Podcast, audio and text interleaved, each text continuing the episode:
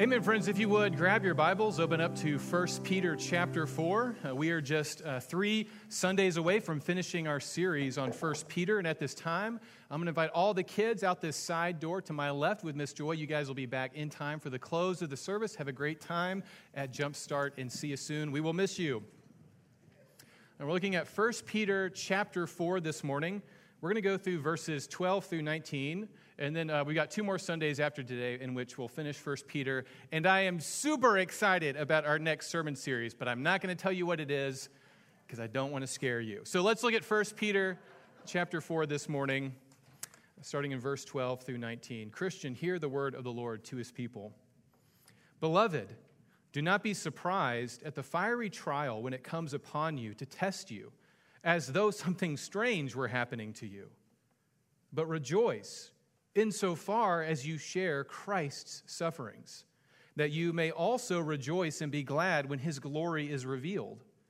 If you are insulted for the name of Christ, you are blessed, because the Spirit of glory and of God rests upon you. But let none of you suffer as a murderer, or a thief, or an evildoer, or as a meddler. Yet if anyone suffers as a Christian, let him not be ashamed, but let him glorify God in that name. For it is time for judgment to begin at the household of God. And if it begins with us, what will be the outcome for those who do not obey the gospel of God? And if the righteous is scarcely saved, what will become of the ungodly and the sinner? Therefore, let those who suffer according to God's will entrust their souls to a faithful Creator while doing good. Friends, the grass withers and the flower falls, but the word of our God will endure forever. This is the word of the Lord. Amen. Amen. Would you be seated? Let's pray as we dive into First Peter chapter four. Father, we ask this morning that we would entrust ourselves to you, as Christ our Savior entrusted himself to you, even while he went to the cross for us. Father, we pray that we would glean exactly what your Holy Spirit would have for us this morning in your word. We ask it in Jesus' name, amen. Uh, well, the sermon this morning is titled Trust in Suffering, uh, which, you know, shocker, could also be the title of like every sermon in First Peter, uh, because uh, if you've been with us for a few weeks, you know that the theme of First Peter gets resonated basically in every passage, right? Uh, we're calling this series Sojourners because um, almost every passage in First Peter is reminding us that if we follow Jesus, the path of Jesus is going to lead us to uh, rejection in this world, suffering in this life, yet we must not be willing to compromise the truth and righteousness. We must instead continue to suffer along with Christ, stand for God's truth, and be faithful to the end, right? That's pretty much every passage in First Peter, right? We are sojourners, and we seek the city that is to come. Uh, but today especially, Peter is sort of wrapping up his letter and sort of taking us to a crescendo, sort of the highest points of all of these themes that he's been making uh, for a, you know, a past few weeks uh, that we've been studying. All of this is sort of coming to a head, and again, the theme is trust and suffering. And, uh, you know, when I thought about that, I was reminded of uh, my friend Douglas. Uh, so, uh, you know, we have Doug who uh, plays the piano and leads in worship. I'm not talking about that Doug. You don't know this Doug. Uh, this is a different Doug. Uh, but what you need to know about my friend Doug uh, was that when he was in high school, you know, where are the high schoolers at right now? If he, this guy, Douglas, was in high school, and uh, he didn't know what to expect. And one day he went to go see the doctor. And, you know, he was growing up like a normal kid, well-adjusted in a loving and, you know, somewhat normal family who was kind to one another. And uh, Douglas was growing up in upstate New York. And uh, like a normal kid, he didn't know what to expect when he met with the doctor. But eventually, he ended up meeting a different kind of doctor, a doctor called an oncologist, which, if you don't know, is a cancer doctor. And uh, Douglas recounted to me Uh, that when the oncologist, the cancer doctor, walked into the office, he had bad news for Douglas. And what the oncologist said to him, which many of you may have experienced yourselves or have family members, is the oncologist came in and said, "Douglas, I have terrible news for you." And he didn't even tell him he had cancer. Douglas knew immediately what the oncologist was going to tell him. But you know what the oncologist did next? He sat in a chair, rolled straight to Douglas, who was sitting down, and he placed his hand on Douglas's knee. and said, Douglas, this is terrible news, but we're going to get through it together. And sure enough, the oncologist saw him into remission, and Douglas is now a happy old man who survived his bout with lymphoma when he was a teenager. But what was powerful to me about that story is there is a way to tell people bad news and to tell them that they're going to suffer in this life. But for that oncologist, who was a great doctor, who I know all the doctors in our church and watching online want to be a great doctor like this, they knew it wasn't just about sharing bad news with people. It was about sharing suffering and then walking with someone through that in a very real way, which for Douglas was as simple as a hand on the knee. And I guess the reason I share that story is because we're talking about suffering in this passage, real suffering. And many of us are going through real suffering, and many of us are aware that more suffering may come, especially for Christians in our lifetimes.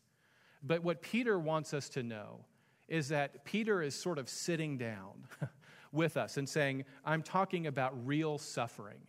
But what Peter is doing is he's also, you know, rolling over to us in his, you know, chair, and he's placing his hand on our knee, and he's saying, but you're not going to suffer alone. But the great news is not that Peter is going to walk with us through suffering. What Peter has is even better than anything any medical doctor could share just by themselves, because what Peter shares is he looks at a church and he says, I've got terrible news for you. Suffering is coming. But here's the good news. The Spirit of glory and of God rests on you, and He will see you through the end. Who is your hope in life and death? Christ alone. Christ alone. And as Paul tells Christians, it is no longer I who live, but Christ who lives in me. And the life I now live in the flesh, I live by faith in the Son of God who loved me and gave Himself for me. Right? So that's the tone that Peter is giving Christians. Suffering is real. You personally are going to experience it. But here's what you need to know about suffering. Here's what you need to glean from the Word. And know, Christian, that you truly are not alone, that the Holy Spirit of God, uh, the, the, the God of glory, rests upon you, and He will see you through this. Right? So this is the this is a beginning of a theology of suffering, right? This is a beginning of how Christians see their day-to-day life, right? The everyday normal life of oncologists and sickness and sadness and death and decay, right? The Bible is not divorced from your reality or your hardship. It is right there in it with you, right? That's the beauty of Christianity. We serve a God who moved into the neighborhood, who tabernacled among us, who tasted death, who went to the shadow of the valley of death for us, so that we would not have to veer, fear the valley of the shadow of death. All right, so with that, what do we need to hear? Let's go. We're going to go through this sort of just verse by verse. So with that in mind, you know, imagine the Holy Spirit of God placing His hand on your knee, saying, Christian, we're going to get through this, right? But it's bad news, right? So let's go for that, right? Uh, verse twelve, let's read that together. Beloved, do not be surprised. You see it right there in your lap in front of you? Hopefully it's on the screen if you don't have a Bible. Uh, Beloved, do not be surprised at the fiery trial when it comes upon you to test you, as though something strange were happening to you. Well, the first thing I want you to focus on in that verse is that very first word, beloved, right? It's easy to gloss over that word, but it's such a profound word. Because yes, He's going to give us some bad news about suffering. You know, full disclosure, anyone who tries to live a godly life will suffer, right? That's one of the promises in the Bible, right? Uh, I never see that one knitted into a pillow for some reason, though. But as he's going to bring up, as he's going to bring up suffering, the first thing that Peter wants to remind you of, and to remind me of, Christian, is that we are what? You are beloved. You are the recipient of the great love of God. That is the beginning framework of suffering in this life, right? Ephesians, uh, which uh, Doug read earlier uh, in our call to worship, Ephesians goes on and it says this. It says, before we knew Christ, we were children of wrath, right? We, we deserved wrath. We weren't on board with God, and we were like the rest of mankind. But God, being rich in mercy, because of the what? The great love with which He loved us, even when we were dead in our trespasses, made us alive together with Christ. By grace, you have been saved. You see, friends, the great news of the gospel, right, is we serve a God who loves us. And our foundation, right, the, the, the solid foundation that we build our lives upon, the rock that we build our house upon when the storms come, is nothing except the love of God to us as we see it in the face of Jesus Christ. So when you think about your suffering, the first thing he wants to remind you of is the thing that should be flashing through your mind when you think about your particular experiences of suffering is that you are beloved. You are beloved. You are the recipient of God's great love with which he loves you. And, uh, you know, if you're anything like me, it's sometimes easier to tell people that God loves them than it is to believe that God loves me. Anyone else here struggle with that? You could tell your kids all day long that God loves them, but do you believe that God loves you? Well, what Christianity has the audacity to say is God's love for you is not an indication of how righteous we are. It's not a measure of how many good deeds we do. The measure is actually the measure of the fullness of the stature of Jesus Christ. He loves us because he is love. And he loves us in Christ, not because of our good deeds, but because of Christ's good deeds for us. It's our union with Christ. His spirit, our spirit, the spirit of Christ lives in me. And now I live the rest of my life in this body by the Spirit of God. All right, this is what it means to frame, right? It's like, it's like you know, um, have you noticed I have glasses now? I now know who is asleep and who is awake. Be very afraid. Be very afraid, okay? I don't know for people watching online, but I hope that's true. But uh, I got some new glasses, and now I see things more clearly, right? And and I think when it comes to suffering, we have this tendency, we don't want to look at suffering. We want to, we don't want to see it in high def, right? But for a Christian, the glasses that we put on is the lens of the love of Christ. Jesus loves me, therefore I really can talk about suffering right now because I see it through the lens of God's love for me, right? Okay, so what does he go on to say? Well, beloved, that's a, that's quite the extension, extended commentary on the word beloved, but that's you, Christian. And he goes on and he says, don't be surprised at the fiery trial when it comes upon you to test you as though something strange were happening to you. Well, what is this fiery trial? Well, basically what Peter is saying is he's saying, expect hardship and suffering in this life. We live in a world that is fallen into sin, that uh, is imbued with a spiritual reality that in- includes demonic evil forces that assail us. You know, our, our battle is not against flesh and blood, but against the rulers and the principalities, right? We have Satan prowling around like a prowling lion, right? We have all of these things that make our world fallen and broken, right? And so we should expect, not for ease in this life, we should expect what? We should expect hardship, right? And uh, how many how many problems in your life would you say, you know, arguments with your spouse, arguments with your in-laws, arguments with your kids are because of misunderstood expectations, right? Anyone ever have that in experience, right? It's when you have the wrong expectations that you get real bent out of shape, isn't it? Right? It's when we have right expectations that we better anticipate hardship. So what Peter is saying is saying, don't anticipate an easy life. Don't anticipate the world to heap all kind of praise because you're a Christian. Uh, in fact, Jesus says in Luke six twenty-six, woe to you when the world speaks well of you. Right? We should expect fl- a friction with this world. Right? So woe to you when pe- when everybody thinks you're great. Right? I mean, if the world won't reject Jesus, why would they you know, except the people that follow in his steps, right? So there's a there's this sobering reality, right, that we live in this fallen world, right? And so we shouldn't be surprised. You know, we should be like, well, what's the Lord doing? You know, um, you know, the the I guess one of the ways that this plays out in my life is I try never to be surprised at the fallenness in this world, right? So if anyone comes to me confessing some kind of sin or I learn something about somebody, you know, I don't go, whoa, what? No. Never. I never thought you would do that. In reality, I think, of course you did that. Of course you did that because you're on the wrong side of eternity. We all struggle with sin. We're just really good at putting masks on, right? Because I expect, you know, as a, you know, when I see a child, I see the image of God, you know, and you know what else I see? A little covenant viper in diapers, right? also what I see. You can have a complex worldview, right? There's the goodness of God in the image, right? And then there's the old man of sin that's still there that wants to tell you what? No. And they wants to lie, right? It's a little covenant viper in a diaper, right? Doesn't mean you don't love them. Christ loved us while we were enemies, right? It's the complexity. So that's how you see life. There's goodness in this world. There's the beauty of the sunrise. There's the beauty of a rainbow, of mountains, of hiking, you know, and then there's also this evil side of life, right? And so why are we surprised when we suffer for Christ, right? Especially when Jesus tells us to re- expect it over and over and over again all throughout the Bible.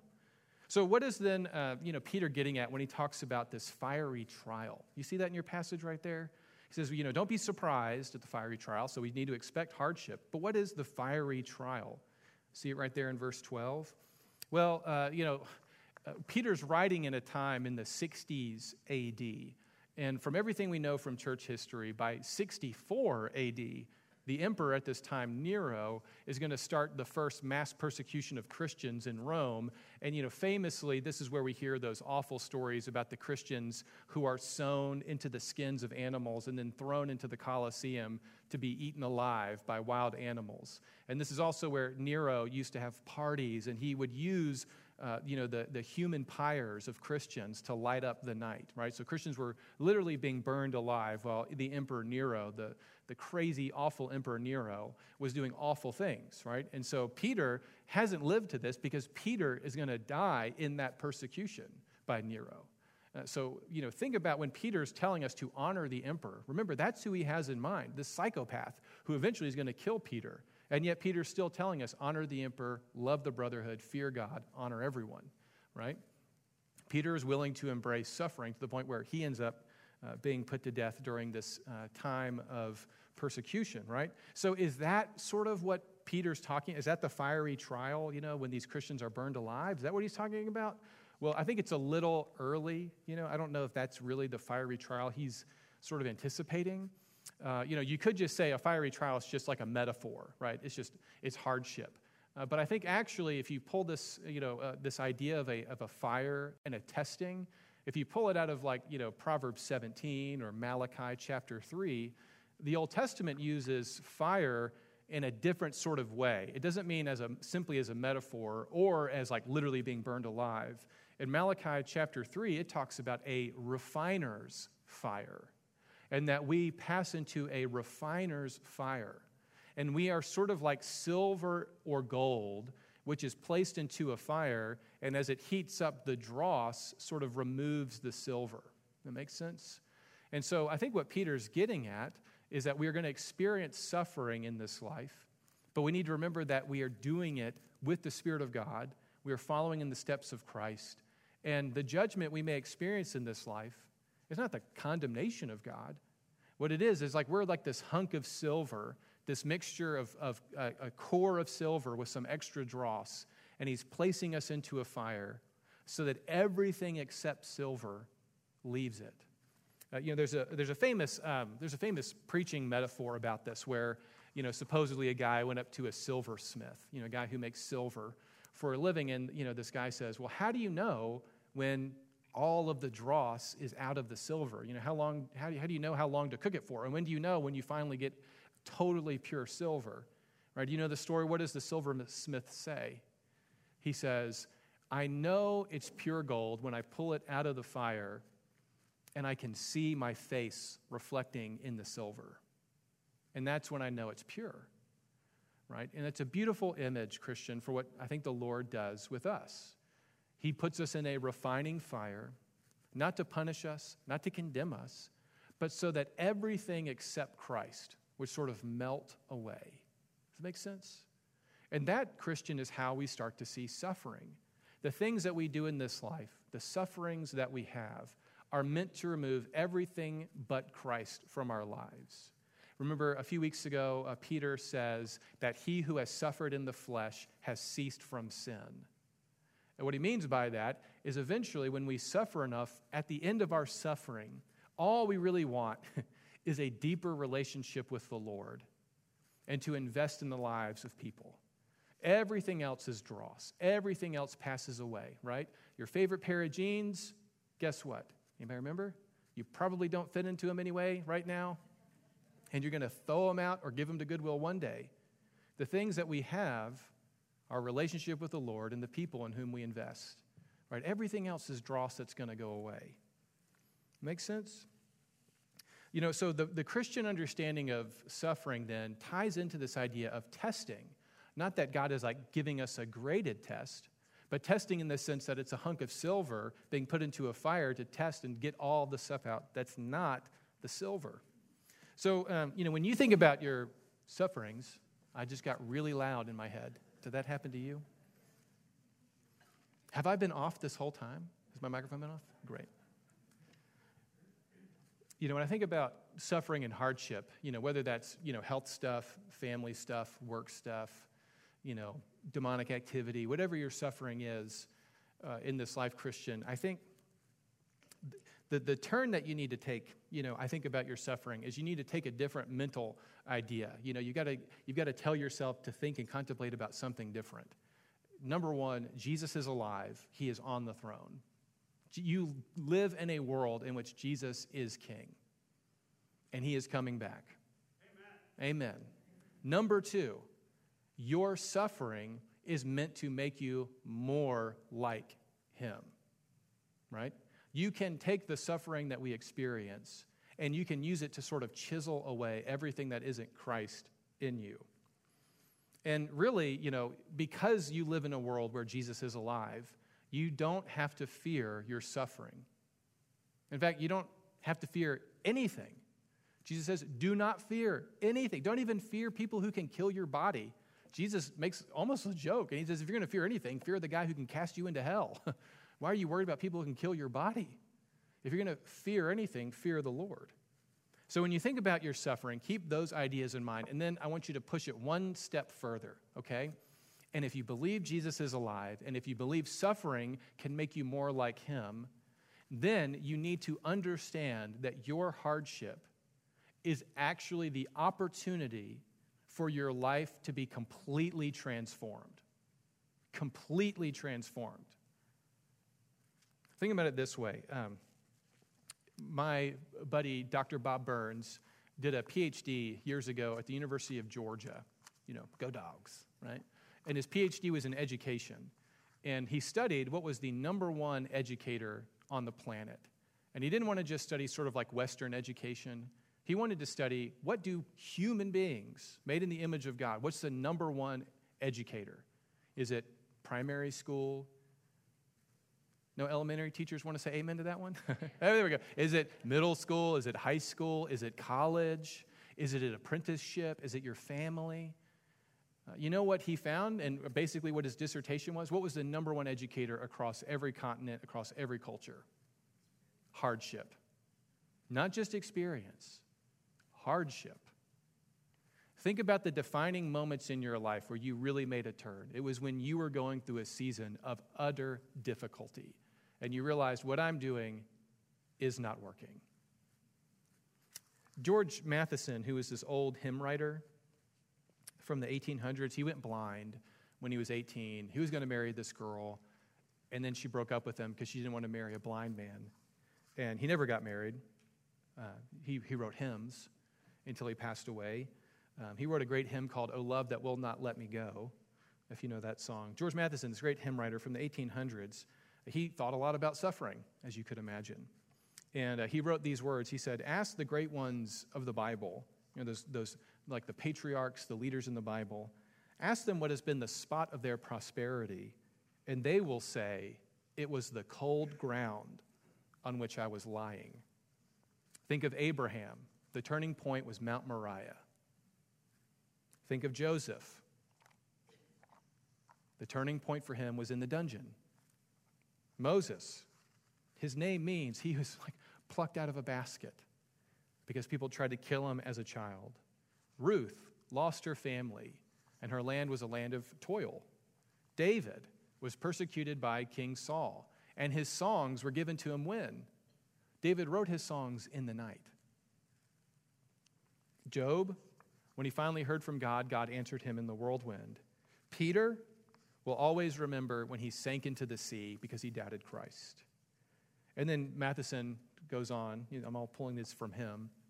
Matheson said, "Now consider the Son of God, Jesus himself, from the cold ground, the Gethsemane ground. There he received his scepter."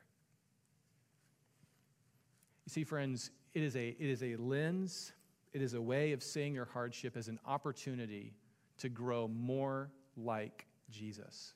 He suffered in this life, I will suffer. And I can either kick against the goads, or I can believe Jesus is alive, and he's actually forming me more and more into his image. So I'm not going to fear my hardships. I'm not going to fear my trials. I'm not going to fear the oncologist. These are opportunities for me to grow in trust in the midst of my suffering. You know, I think God speaks to us in a lot of different ways, and I think there's a lot of profound truth in that the soil that new life has to grow out of is dead, rich earth. Out of the dead, dark night of suffering, new life grows, right? That's the best thing your garden needs, is rich, dead soil, decomposing soil. Friends, could it be that new life springs out of suffering? Let's go on. Verse thirteen. We'll, we'll, we'll go faster, don't worry. Although it is a sermon about suffering. All right, verse thirteen. "But rejoice insofar as you share Christ's sufferings, that you may also rejoice and be glad when his glory is revealed," right? So rejoice, Christ is returning. And then uh, let's pause right there and just, you know, remember, live with the end in mind, right? What is the end game? Christ is returning. That you begin with the end goal, and then you reverse engineer your life towards that, right? It is not what is God's will for my life. It's how am I giving my life for God's will? God has revealed the mystery of ages. He give, has given me gospel priorities. I need to use my life and my resources and my talents for the thing that God has revealed are his priorities, right? You use your intellect for God's priorities. You oversee your employees in the way that God would want you to care for them. You use your finances to achieve the Lord's ends, right? It's not what is God's will for my life. It's how am I giving my life, my things, to the revealed will of God. And all this other stuff, you know, if you go to Oregon or Oregon State, that doesn't matter, right? What matters is, are you going to college with the Spirit of God to be a good witness, a faithful presence, right? Can God be glorified if you're a beaver or a duck? Of course he can. But are you going there to be a light and salt to the world? You know, should you be the oncologist or should you be the pediatrician? You know, follow the Lord, love Jesus, and whatever you choose to do, work at it with all of your might, right? That's that's the Christian understanding. God's already told me how to care for people. He's told me to love my enemies even. Therefore, I'm going to use everything I have towards that end because I'm going to live with the end in mind, right? Christ is returning. I'm going to have to give an account for everything I've done in this body, whether, whether good or evil, right? So I'm going to live with the end in mind. And then he goes on and he says in verse fourteen, "If you're insulted in the name or for the name of Christ, you are blessed because" what? "The Spirit of glory and of God rests upon you." And you may have missed this, but this is why learning about cross-references are really cool. Okay, so if you look in your uh, Bible, sometimes there'll be these like tiny little minuscule letters like K or L or M or N O P. And what those are is those are showing you times where passages in the Bible are actually referring to other passages in the Bible. They're sort of echoing each other, you know? So it's like, wait a second. So Peter is not just coming up with these words. He's actually sort of making an allusion, a reference to something else in the Bible. And actually that verse right there, that the Spirit of God rests upon you in your sufferings, that is an allusion actually to the book of Isaiah. And it says that the Messiah will come, that the, the branch of David will come one day, and he will suffer for his people. He'll be pierced for our transgressions. But in Isaiah, it also says that the Spirit of God will rest upon him. And what's amazing about that then, I know this is getting kind of deep into the, into the Bible, but try to make the leap with me. Isaiah says that the Spirit of God will rest on the Messiah, right? That's in the Old Testament, before Christ, before Jesus ever walked on the earth. The Old Testament says the Spirit of God will rest on the Messiah. And then Peter, who lived during Jesus' life, he says now, and the same Spirit of God who rests on Jesus now rests on you, Christian. What is true of Christ in many ways is true of you. His righteousness is credited to your account. God treats you as if you had the very righteous deeds of Christ. He took the punishment that you deserved, and the life you now live in the body, Christ lives with you. His Spirit, your spirit, they're like this, you know? Think about it like when you get married and the kids want hot chocolate, and they go to mom, and mom says, no. What do the kids do? They go to dad, and what does dad say if he's wise? What did your mother say? And why do you say that? Because me and mom were like that, right? Whatever she says goes, right? Whatever Sarah, your wife, says to do, do it, right? Whatever the Spirit of God says, that's what I want to do. The Holy Spirit resides in me. I'm not Jesus, but his Spirit dwells within me, and we're like this. I want to obey him, right? What's true of Christ, the Spirit of God rests on him, it rests on you. Isn't that beautiful?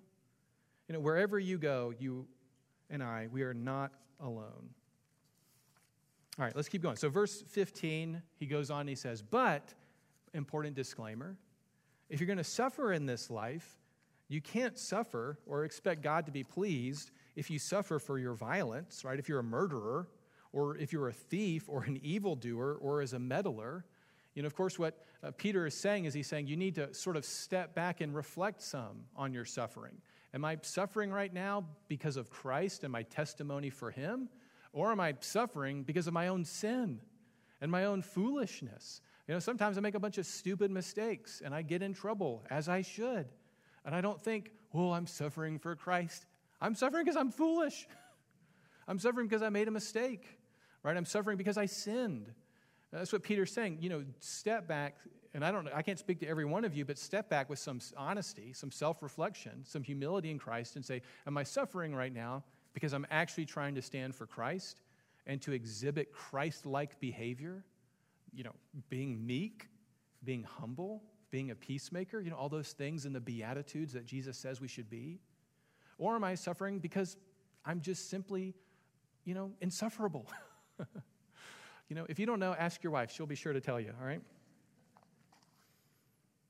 You know, Peter, again, his concern is that Christians, we not be, you know, rampant lawbreakers, defiant for defiance sake.